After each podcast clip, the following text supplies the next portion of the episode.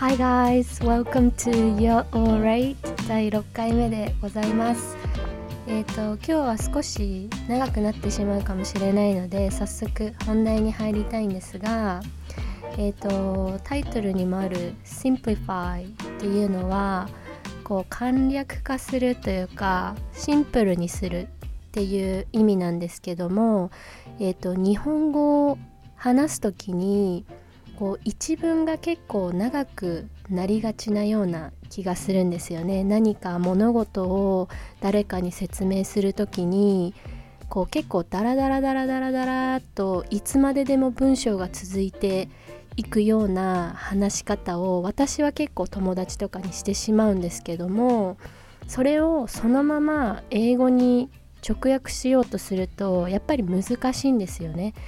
でうちの英語の先生であるミスター J もこうトランスレートしようとしちゃうと頭がこうこんがらがってしまうので直訳しようと思って英語を話すっていうこのプロセスはあまりおすすめできないんですが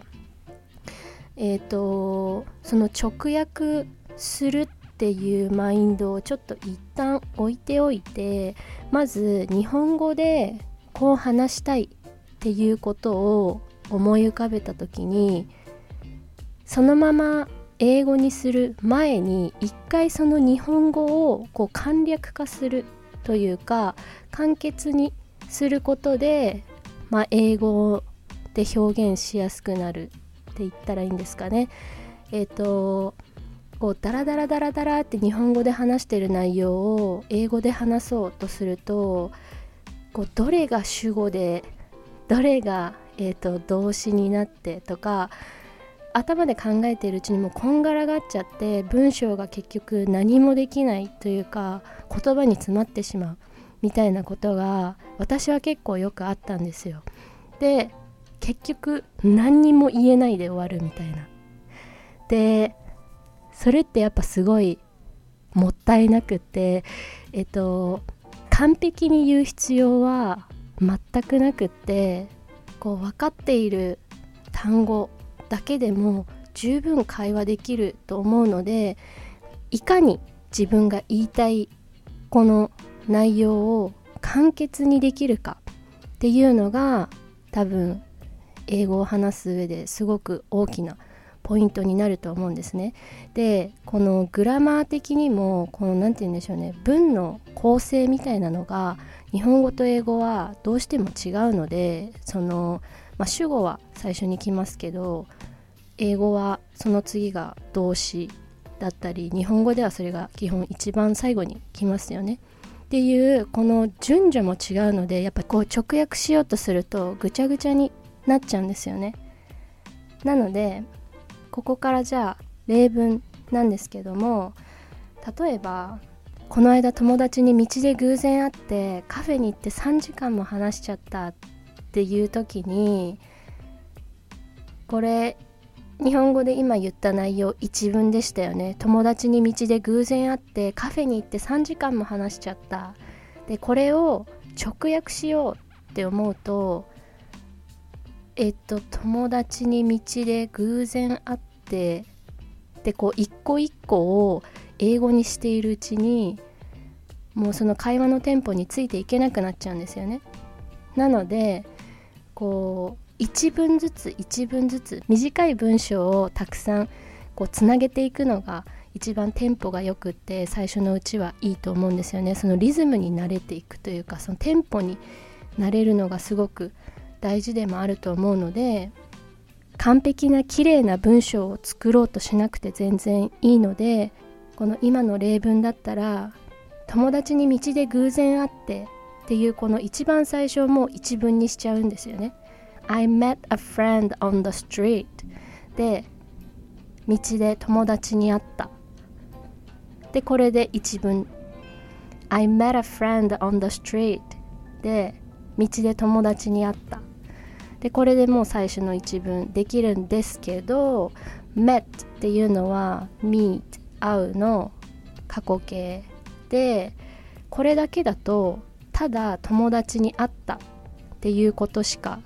伝えられなくって約束してあったのか偶然あったのかまでわからないんですよね。なので偶然会ってっていうことを伝えたい場合は I met a friend on the street by coincidence. っていうと友達に道で偶然会ったっていう文章になりますね。で by coincidence っていうのは coincidentally とも言い換えられます。coincidentally coincidentally とも言い換えられますが言いにくいですよねこの単語。なのでまあ by coincidence どっちも同じ意味なので言いやすい方でいいと思います。でカフェに行って3時間も話したっていうと We went to a cafe and we were talking for three hours で全然伝わりますね結構単純な文章ですよね We went to a cafe でカフェに行きました and はただつなげる接続詞で We were talking for three hours 3時間も話してたんだよっていうことになりますねでその後続けると We went to a cafe でカフェに行きました。And we were talking for three hours で3時間も話してたんだよねっていうことになりますね。で全部すごい単語もシンプルですよね。多分こう中学英語ぐらいまでで習ってる英語なんじゃないかなと思うんですけどこれで全然会話ができるんですよね。I met a friend on the street by coincidence. We went to a cafe and we were talking for three hours. って言ったんですが、この I met a friend by coincidence っていう言い方、偶然会ったっていうのを run into っていう言い方にも言い換えられます。で、これだけで偶然会ったっていう意味が含まれるので run into っていうのは走るの run に into でこう何て言うのかなこうぶつかったみたいなイメージなんですけどここで言うえっと run の過去形は ran ran なので I ran into a friend って言えるんですけどこの友達にぶつかっていったわけではもちろんなくってこう偶然そのシチュエーションとかその人にこう偶然会いましたっていう意味になります。I ran into a friend on the street で偶然友達に道で会ったっていう意味になりますね。なのでこの単語の覚え方なんですけどグループ分けするのが一番いいと思います。例えばこの「会う」っていう単語で言うと「meet」で今言った run into もありえるしあと see も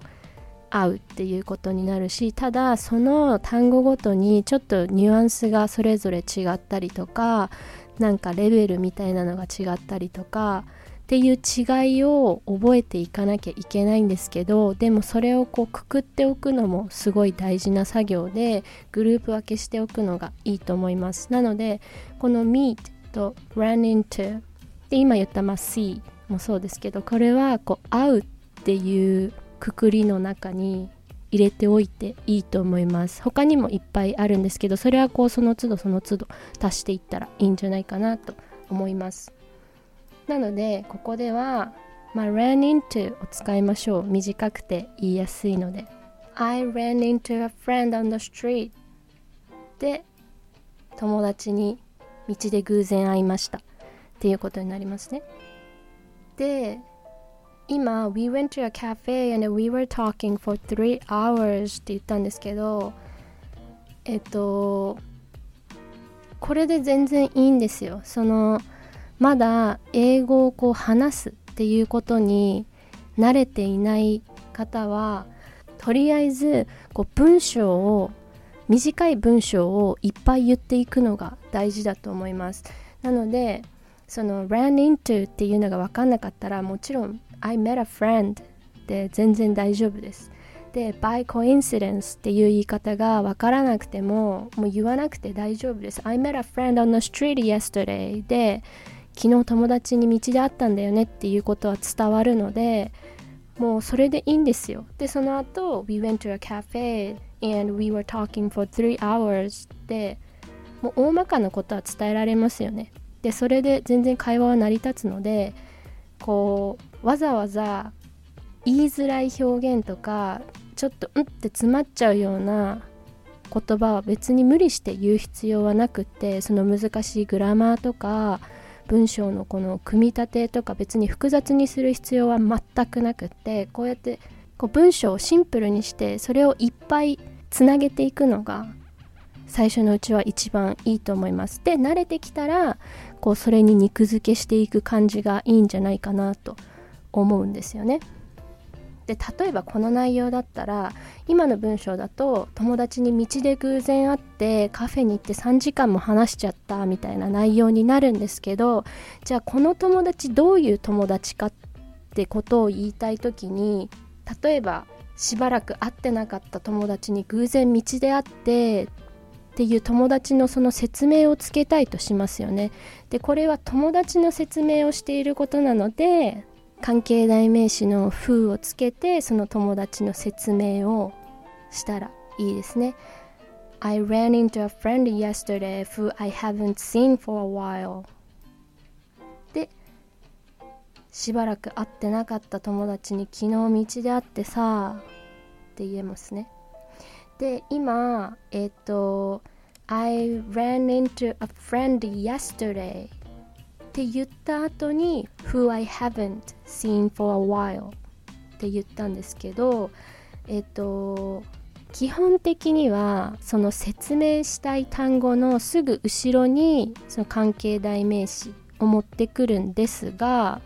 この場合 I ran into a friend who I haven't seen for a while yesterday って言うとその yesterday が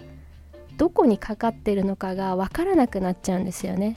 特にその単語の説明の文関係代名詞のその文章が長くなればなるほどなんかその後に来る単語がどこについている単語なのかが分からなくなっちゃうので、えーと、先に言っちゃって大丈夫です。I ran into a friend yesterday でその後に Who I haven't seen for a while 例えばこれがライティングだとここの Who の部分を Whom にするのが一番こう最適なワードではあるんですけども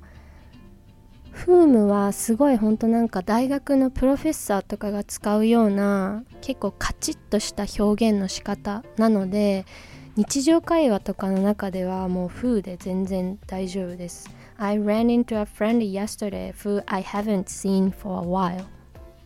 この道でっていうのを今入れてなかったんですけど言うと I ran into a friend on the street yesterday who I haven't seen for a while って感じですかねで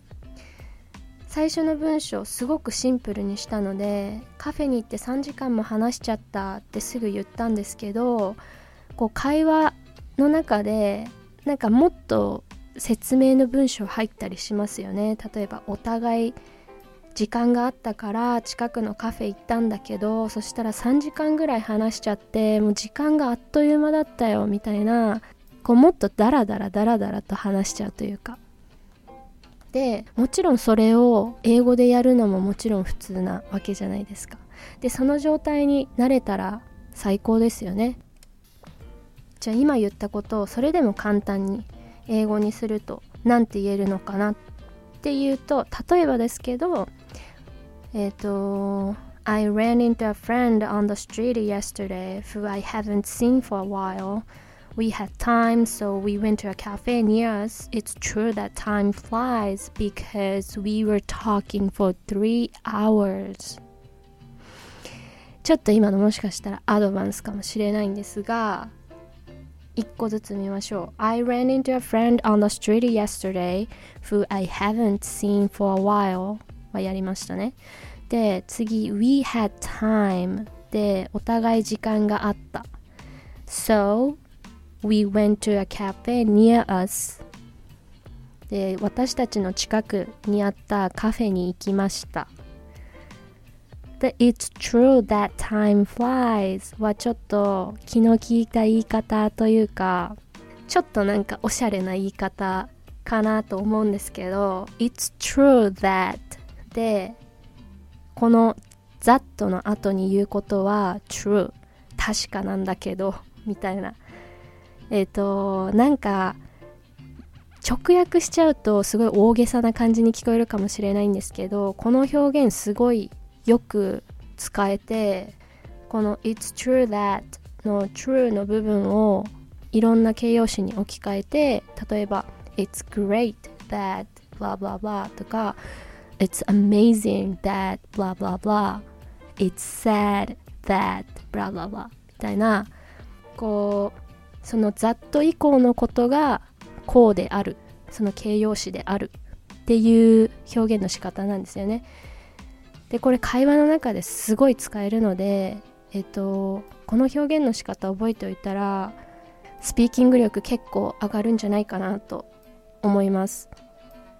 まあ、今言ったことを一旦訳すと「It's true that time flies」っていうのは「time flies」っていうのももう決まり文句みたいなもので時間はあっという間に過ぎるよねっ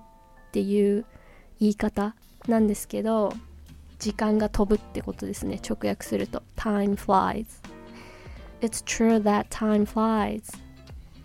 もう時間が過ぎるのはあっという間っていうのは本当だねみたいな。Because we were talking for three hours. だって私たち3時間も話してたからっていう感じのことを言ってましたもう一回全文言うと I ran into a friend on the street yesterday who I haven't seen for a while. We had time, so we went to a cafe near us. It's true that time flies because we were talking for three hours. で、ここでこういう 自分がスピーキング英語を話す時に何が大事かというとえっ、ー、とまず第一に焦らないが一番大事です。焦らない。で自分のリズムを作るっていうのがこうスピーキングの上で一番大事ですね。焦らない自分のリズムを作る。でその自分のリズムの作り方っていうのは、まあ、単語をちゃんと理解しているっていうのが大前提にないとやっぱりリズムを作るって難しいと思うんですよね。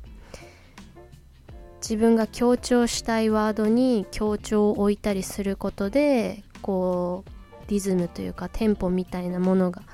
できていくと思うんですけどなんかこの一文一文どこに強調を置かないといけないかなっていちいち考える必要はなくって例えばこの文章だったら、まあ、しばらく会ってなかった友達に偶然会ってっていう一番最初の説明をした後こう何がこの会話の中の一番のトピックかというと3時間話しちゃったっていうことがこうでかいイベントなわけですよねこの会話の中では。なので一番最後に言ってる for three hours っていうところをなんかこう強調した言い方にすると It's true that time flies because we were talking for three hours みたいな。ちょっとここの3時間っていうところをちょっとスローにしてみたりとかまあちょっと強調を置いてみたりとかすることでこうなんか会話のリズムみたいなのができるようになりますね。なのでこれはえっと慣れてきてからで全然いいと思うんですけど、まあ、ちょっと最初から意識しておくとそこにこうスムーズに向かいやすいかなと思うので一個一個の単語をしっかりこう自分のものにしていきながら会話をしていくのが一番早く慣れていけるんじゃないかなと思います。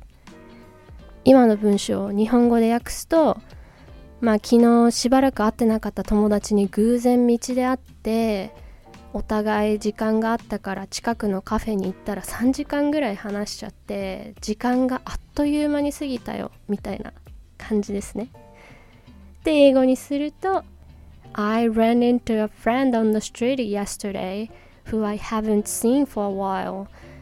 We had time, so we went to a cafe near us. It's true that time flies because we were talking for three hours. っていう感じです。えっと、ちなみに最後の We were talking for three hours って言ってるところなんですけど、ここ We talked for three hours でもえっと、もちろん間違いではないです。We went to a cafe and we talked for three hours えっと、もちろん間違いではないんですけど We talked っていうとえっとこれ本当にすごい細かいニュアンスなのでえっとその文章を組み立てるとか話すっていうことにまだ慣れていない人はここまで、えっと、気にしなくてもいいんですけど We were talking for three hours っていうと We were talking っていうこの時間の経過にちょっと強調が置かれている感じなんですよね。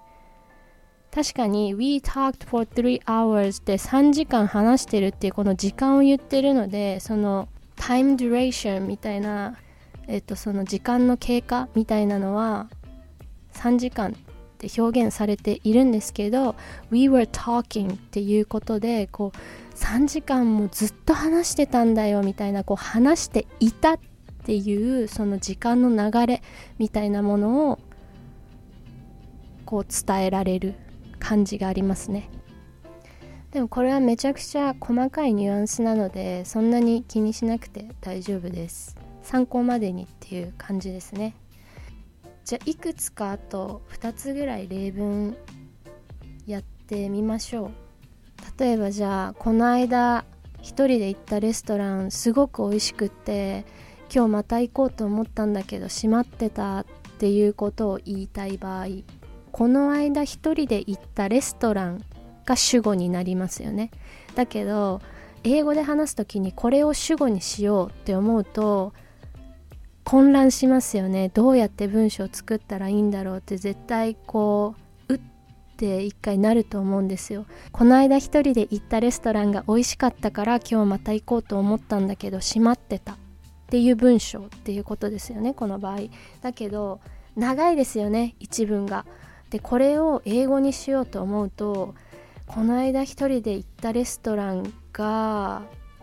美味しかったから今日また行こうと。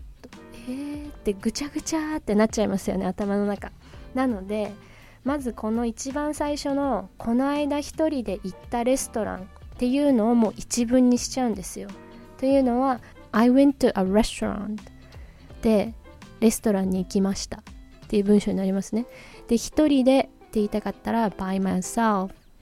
を後ろにくっつけてでこの間っていう表現は the other day もしくは the other day っていうのが出てこなかったら last week とか何でもいいですね。two days ago とか。そこはそのシチュエーションに応じてでも変わると思うんですけど、まあ、この一番最初だけこの主語の部分を一文にしちゃって I went to a restaurant by myself the other day. でこれで1個できましたよね。だけどこの最後の by myself も the other day もう言う必要ないというかなくても通じますね。I went to a restaurant っていうだけでレストランに行きましたっていうことは伝わりますよね。でこの文章の中ではこの間行ったレストランが美味しかったから今日また行こうと思ったんだけどっていうことを言いたいので別に一人で行ったっていうのもこの間っていうのも最悪伝わらなくてもいいんですよ。I went to a restaurant さえ言えたらその後また文章を続けていけばいいんですよね。で次美味しかったから今日また行こうと思ったんだけど閉まってたもう美味しかっただけで一文にしちゃっていいと思います。The food was really good. でもしくはレストランに行った experience 経験としてそのトータル自体を表現したかったら It was really good と It にしてもいいと思います。The food っていうと、まあ、ご飯が美味しかった。っていうとこにまあなんか強調が置かれてるような感じになりますね The food was really good で一文できましたねで今日また行こうと思ったんだけど閉まってたっていうのは The food was really good って言って So だから I wanted to come back またそこに戻ろうっていう意味ですね come back I went to a restaurant and the food was really good so I wanted to come back and I did but it was closed. この場合ここで come back って言ってるのは全然 go back でもいいんですけどこう come back にすることでそこに前実際にいてもう一度そこに戻りたいっていう意識がこうすごい伝わりやすい感じの表現かなって思うんですけどまあ一つの表現として、えーと、捉えておいてください。ちょっとした感覚の違いというかニュアンスの違いというかっていう感じなんですけど結局は伝わるっていうことがまずは大事なのででもこのワードチョイスは本当に人それぞれなので私が言っていることだけが正解ではもちろんないです。本当に人それぞれです。というかまあ間違いもないと思いますけどね。まあそれは嘘ですけど間違いはありますけどでも、まあ、あなたの言葉で話すのが一番いいと思います。えっとちょっと一瞬話が飛ぶんですけど自分がこう話すこととかその文章を肉付けしようと思うと,、えーと、どういう表現の仕方があるのかというと、まあ、大きく分けると conjunctions っていう接続詞 and とか but とかですね。を足すとかあとは clauses っていうのは日本語で説って言いますかね。まあその関係代名詞とかを使って単語を説明する文章とかメインの文章があってそこにこうくっついている漢字の表現の仕方を使うことでまあその文章に厚みが出るっていう感じですね。まあ、接続詞を使うのが多分一番最初は一番簡単だと思います。慣れるまでは。でそれに慣れてきたら次その clauses を足すのがいいんじゃないかなと思います。説を足していくというかさっき言ったみたいなしばらく会ってなかった友達に偶然道で会ってっていうところで I ran into a friend yesterday who I haven't seen for a while. の who I haven't seen for a while. の部分がこう肉付けされてる部分ですね。っていう表現はこう慣れていってからでいいと思います。最初はその接続詞を使うことでこう文章をつなげていったりとか厚みを出していくっていうのがまあ一番簡単というかまずこう最初にリズムみたいなものを簡単につかみやすいかなと思いますね。たった今やったこの間一人で行ったレストラン美味しかったから今日行こうと思ったんだけど閉まってたみたいな言い方も I went to a restaurant the food was good. So I wanted to go back but it was closed. だけでも分かりますよねなんとなく。レストランに行ってご飯がすごく美味しくってもう一回行きたかったんだけど閉まってた。ちょっとすごい飛びまくっちゃったので一旦えーと、やっていた内容に戻すとこの間一人で行ったレストランが美味しかったから今日また行こうと思ったんだけど閉まってたっていう文章をこうシンプルな英語で言おうとしてましたよねで今接続詞のことについて言ったのでそこを意識してもう一度この文章を作ってみると I went to a restaurant by myself the other day and the food was really good so I wanted to come back and I did earlier today but it was closed で今言った I did の部分この did は come back をこう置き換えた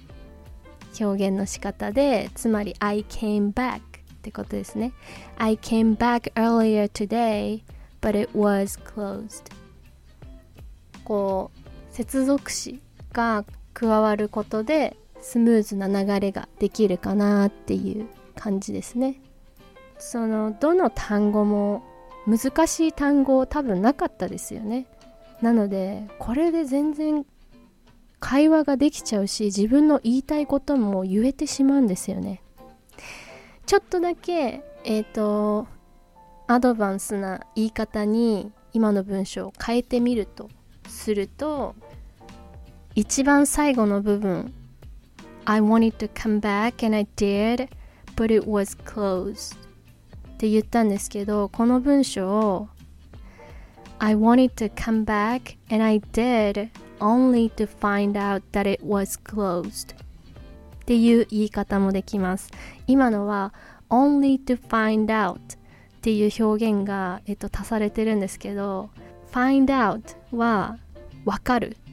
っていう意味なんですけど分かるようになるみたいな only to find out でそれを確かめるためだけにたみたいな感じの表現ですね。I wanted to come back and I did only to find out that it was closed. そこのご飯が食べたくて行ったのに only to find out. クローズしてるっていうことをファインドアウトするためだけに言った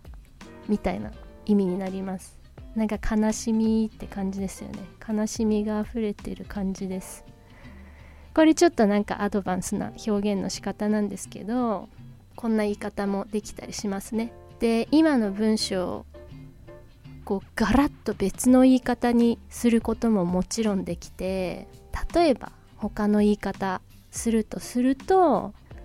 So there is this restaurant which I went to by myself the other day. I was gonna go there for lunch today because the food was so good, but it was closed. って言っても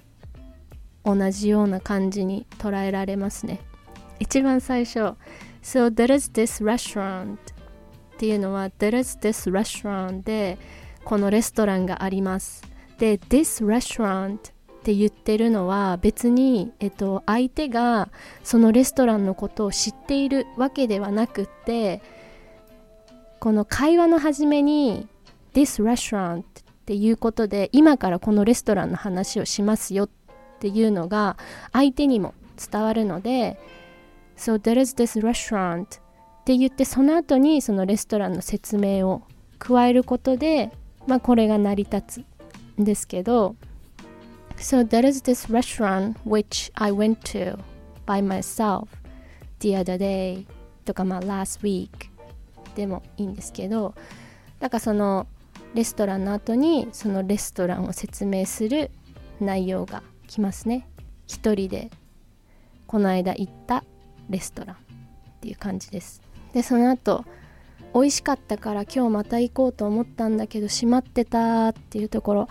I was gonna go back there for lunch today because the food was so good but it was closed. で今 I was gonna go back でバックを足したんですけど別にこれはあってもなくてもよくって I was gonna go there for lunch today でももちろんいいですしこのバックを入れることでこう戻るっていうニュアンスを伝えられるかなっていう感じですね I was gonna go back there for lunch today because the food was so good but it was closed とも言えますという感じですなのでまあこの伝え方とか表現の仕方は本当に無限にあるのでどの言い方が自分にとってしっくりくるかなとかそのシチュエーションとかによってどう言ったら伝わりやすいかなとかっていうのもこう考えられるようになっていけるとどんどんどんどんスピーキングのレベルが上がっていくと思います。じゃあ次の例文で一応最後にしようかと思うんですがちょっと今の文章と似たような感じの内容で例えばすぐそこの角にあるコーヒーショップ仲いい友達がすごい好きでこの間初めて行ったんだけど私普段コーヒー苦くて飲まないんだけどそこのラテがめちゃくちゃ美味しかった。ってこう友達に投げかけるとしますよね会話を。でこれもすぐそこの角にあるコーヒーショップが仲いい友達がすごい好きで一番最初のすぐそこの角にあるコーヒーショップが主語みたいな感じになってるんですけどもこれももうこの一番最初のすぐそこの角にあるコーヒーショップを一文にしちゃうのが簡単だと思います。でこれを文章にすると There is a coffee shop just around the corner ですぐそこの角にコーヒーショップがありますっていう文章になりますね There is a coffee shop just around the corner just around the corner ですぐそこの角って感じです around the corner でそのそこの角っていう感じで just をつけることですぐそこっていう感じの言い方になりますね just around the corner この言い方あの春の文章でも確かやりましたよね。Spring is just around the corner みたいな同じような意味ですね。すぐそこっていうことです。でこれですぐそこの角にコーヒーショップがあります。ってなりますね。でその後で仲いい友達がすごい好きでこの間初めて行ったんだけど私普段コーヒー苦くて飲まないけどそこのラテがめちゃくちゃ美味しかった。っててなんかいろいろいろいろ言ってるんですけどすごいこう単純化すると余計な情報を一回省いて私が一番伝えたいことはどれかっていうところをこうピックアップするとすぐそこの角にコーヒーショップがあってそこのラテがめちゃくちゃ美味しかったんだよってことをつまり言いたいわけじゃないですか。なのでこういっぱい日本語で言った中でこう肉付けした内容がたくさんあるんだけど一回それを省いて本当に伝えたいところだけまず英語にしてみるんですね。なので There is a coffee shop just around the corner and the latte was so good. って感じでめちゃくちゃシンプルですよね。だけどこれじゃなんか物足りない。って思って自分にまだこう余裕があるなって思ったらどんどんどんどん足していっていいと思うんですけどこれでも全然会話は始められるし全然こう話は続いていくのでまずなんだろう簡単なところから始めていくのがいいと思います。でこう余裕が出てきて慣れてきたらここにどんどんどんどん付け足していったらいいんじゃないかなと思うんですけどなので今のこうシンプルにした英語にどんどん肉付けしていくとすると There is a coffee shop just around the corner which my friend really likes. So she took me there for the first time and I had a latte there because I don't drink coffee usually, but it was so good. I loved it. で今の感じが、まあ、日本語で言った内容に結構近いかなっていう感じですね。 えっ、ー、と There is a coffee shop just around the corner which my friend really likes のこの my friend の部分ここも余裕がなかったら my friend っていいと思うんですけどこう余裕が出てきたら one of my friends って言ってみるとか one of my best friends って言ってみるとかこの友達との関係性みたいなのもここで伝えられるようになるとこうどんどん会話というか表現の厚みが出てきますね。仲いい友達っていうところを、まあ、もしちゃんと伝えたいのであれば One of my best friends とか One of my close friends とか言えたりしますね So she took me there で私のことを彼女がそこに連れて行ってくれたっていう言い方ですね So she took me there で彼女が私のことをそこに連れて行ってくれたんだけど For the first time で初めてで And I had a latte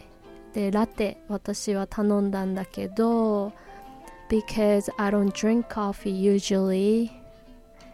コーヒー普段あんまり飲まないから but it was so good だけどめちゃくちゃ美味しかった I loved it っていう感じですね。なんか英語への変換の仕方みたいなのを、えーと、慣れていくためにはこのやっぱ簡略化することがかなり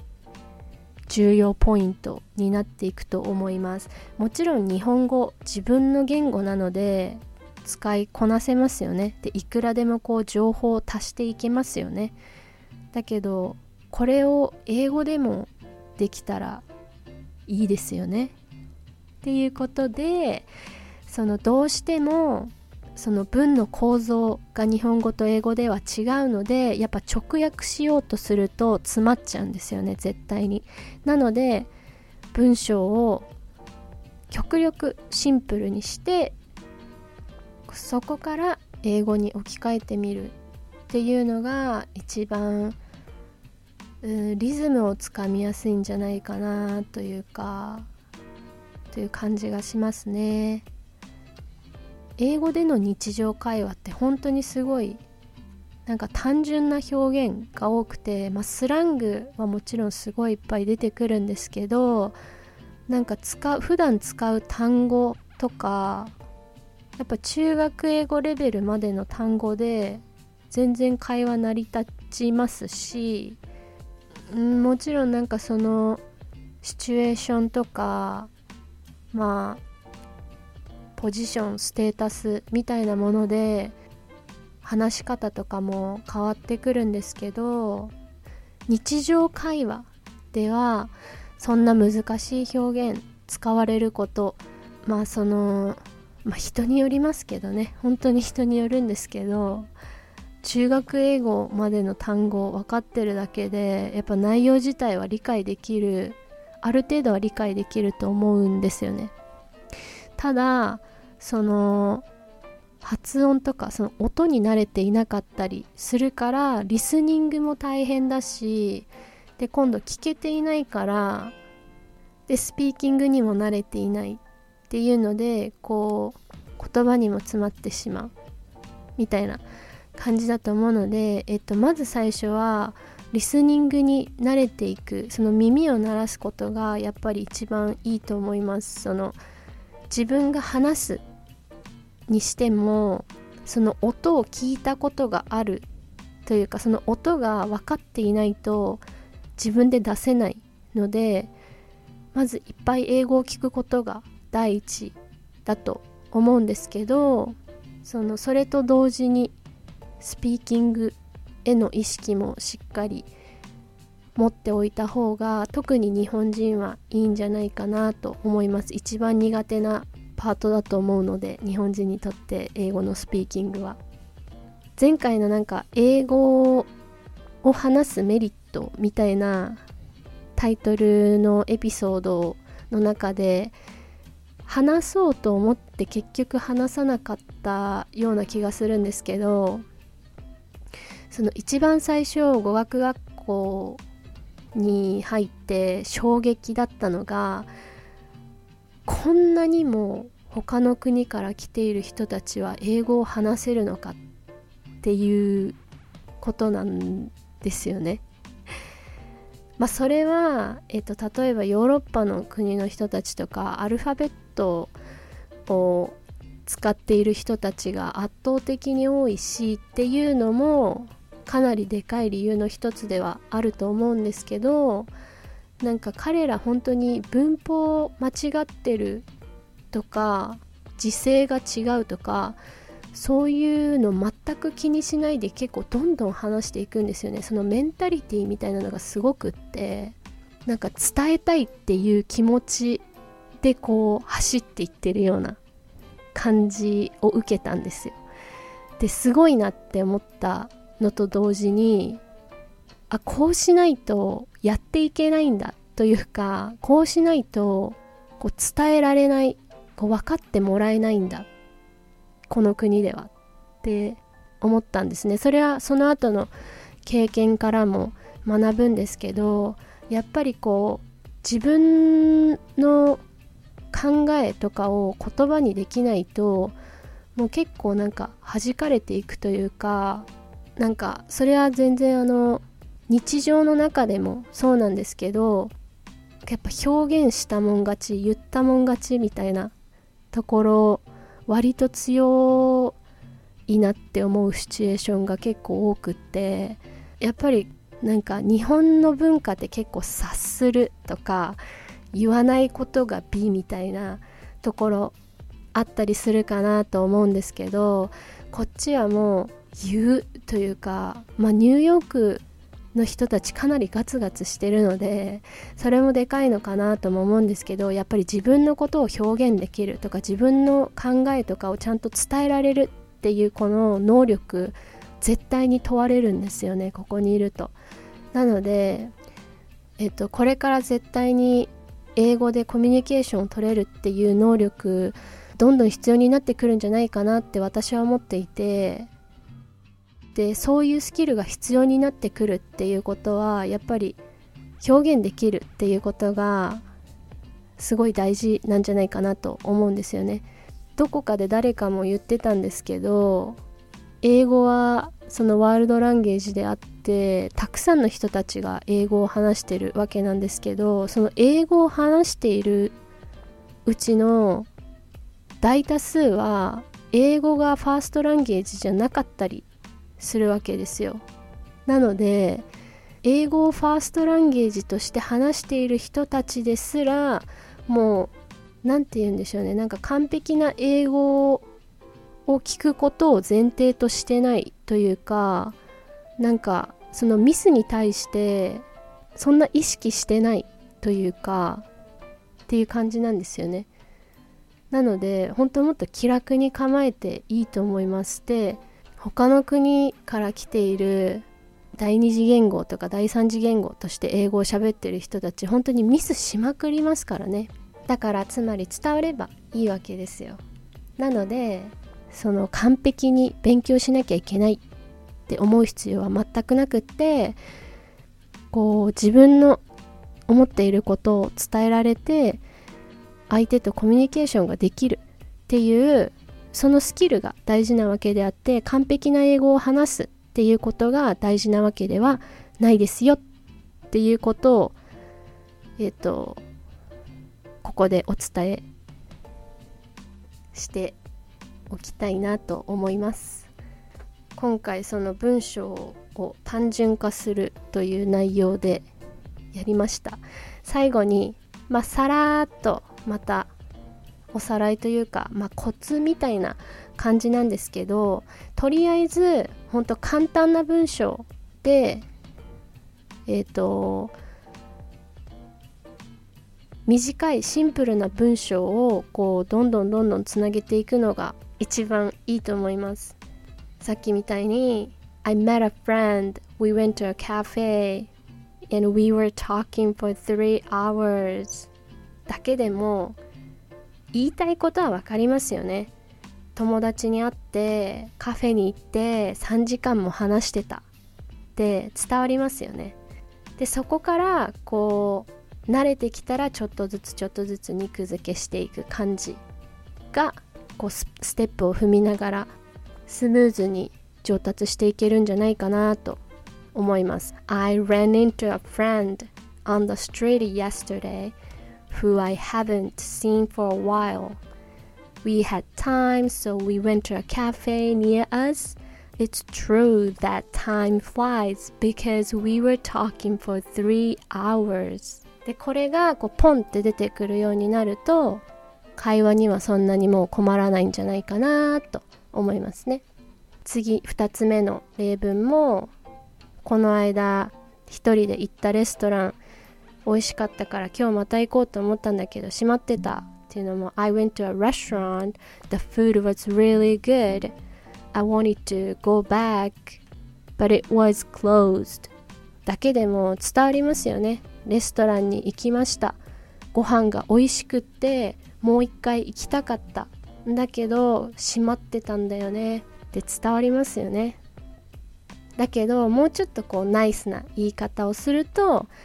I went to a restaurant by myself the other day and the food was really good. So I wanted to come back and I did earlier today, but it was closed. とかもしくは I wanted to come back and I did only to find out that it was closed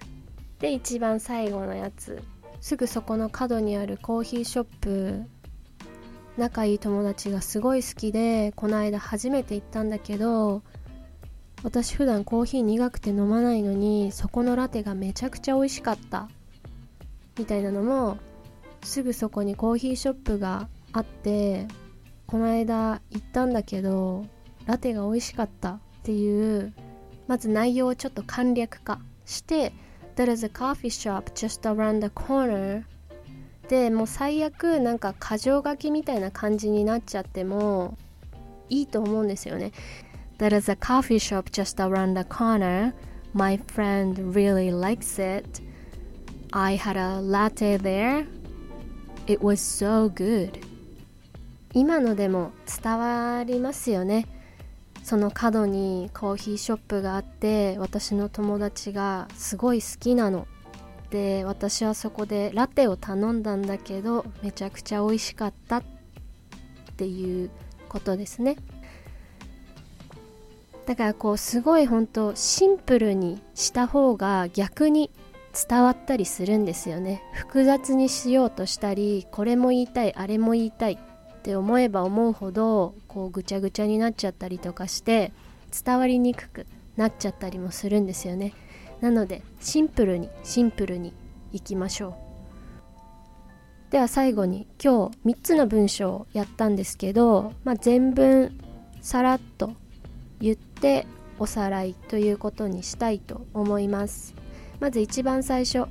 昨日しばらく会ってなかった友達に偶然道で会ってお互い時間あったから近くのカフェ行ったら3時間ぐらい話しちゃって時間があっという間だったっていう内容。これを英語にしてみると I ran into a friend on the street yesterday who I haven't seen for a while We had time so we went to a cafe near us It's true that time flies because we were talking for three hours で2つ目が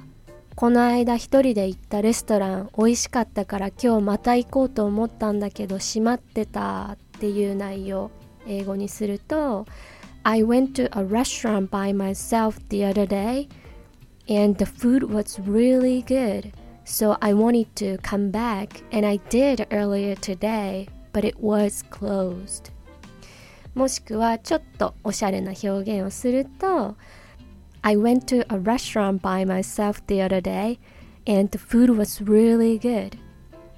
So I wanted to come back and I did only to find out that it was closed. でもう一つ別の言い方をすると So there is this restaurant which I went to by myself the other day. I was gonna go back there for lunch today because the food was so good, but it was closed. で一番最後すぐそこの角にあるコーヒーショップ仲いい友達がすごい好きで この間初めて連れて行ってもらったんだけど私普段コーヒー苦くて飲まないんだけどそこのラテがめちゃくちゃ美味しかったっていう内容を英語にすると There is a coffee shop just around the corner which my friend really likes so she took me there the other day and I had a latte there because I don't drink coffee usually, but it was so good. I loved it. でこのスピーキングの上で最初の方にも話したんですけど大事なのは焦らないっていうこととこう自分のリズムをつかむっていうことですね。で伝えたい表現とか単語にちょっと強調を置いてみることでそのリズムがつかみやすくなったりすると思うので、まあ、その表現とか単語っていうのをやっぱりしっかり自分が理解しているっていう状態が必要になってくるというかすごく大事になってくると思います。言いたいことを簡略化するっていうところに関してはその、まあ、日本語と英語の構造が違うっていうことをまずしっかり理解して直訳しようとするのではなく日本語をこうシンプルにしていこうっていう考え方がスピーキングの上達につながるんじゃないかなと私は思います。その日本語で言いたい内容をこう思い浮かべた時にまあ慣れたら英語で自分の言いたいことが出てくる状態がもちろん理想なんですけども慣れるまではこう日本語で言いたいことを思い浮かべた時に自分が伝えたい情報とか内容はどこなのかなっていうことをこうピックアップする。で他のまあある意味不必要な情報はこう一旦横に置いておくみたいな作業が大事かなと思います。で慣れてきたらこのちょっとエクストラな情報というか言っても言わなくてもいいような内容をこう足していけるともっと会話に厚みが出たりとか、まあ、話が弾んでいったりとかすると思うのでこうそこを目指していくのがもちろんいいと思うんですけど慣れるまでは自分が伝えたい内容自分が特に伝えたい内容はどこなのかっていうところを考えるのが、えっと、一番こう言ってることが散らからなくていいんじゃないかなと思います。という感じですかね今回またまたここまでお付き合いいただきありがとうございます。えっ、ー、と第6回目ということでございましたこの simplify っていうこう単純化するというか簡略化するっていうこのポイントについてはえっ、ー、とこれからもちょっと重点を置いていきたいのでたまに触れながらこれからもやっていきたいなと思っております。それでは皆さん今回もありがとうございました。また1週間後でございます。Have a good one.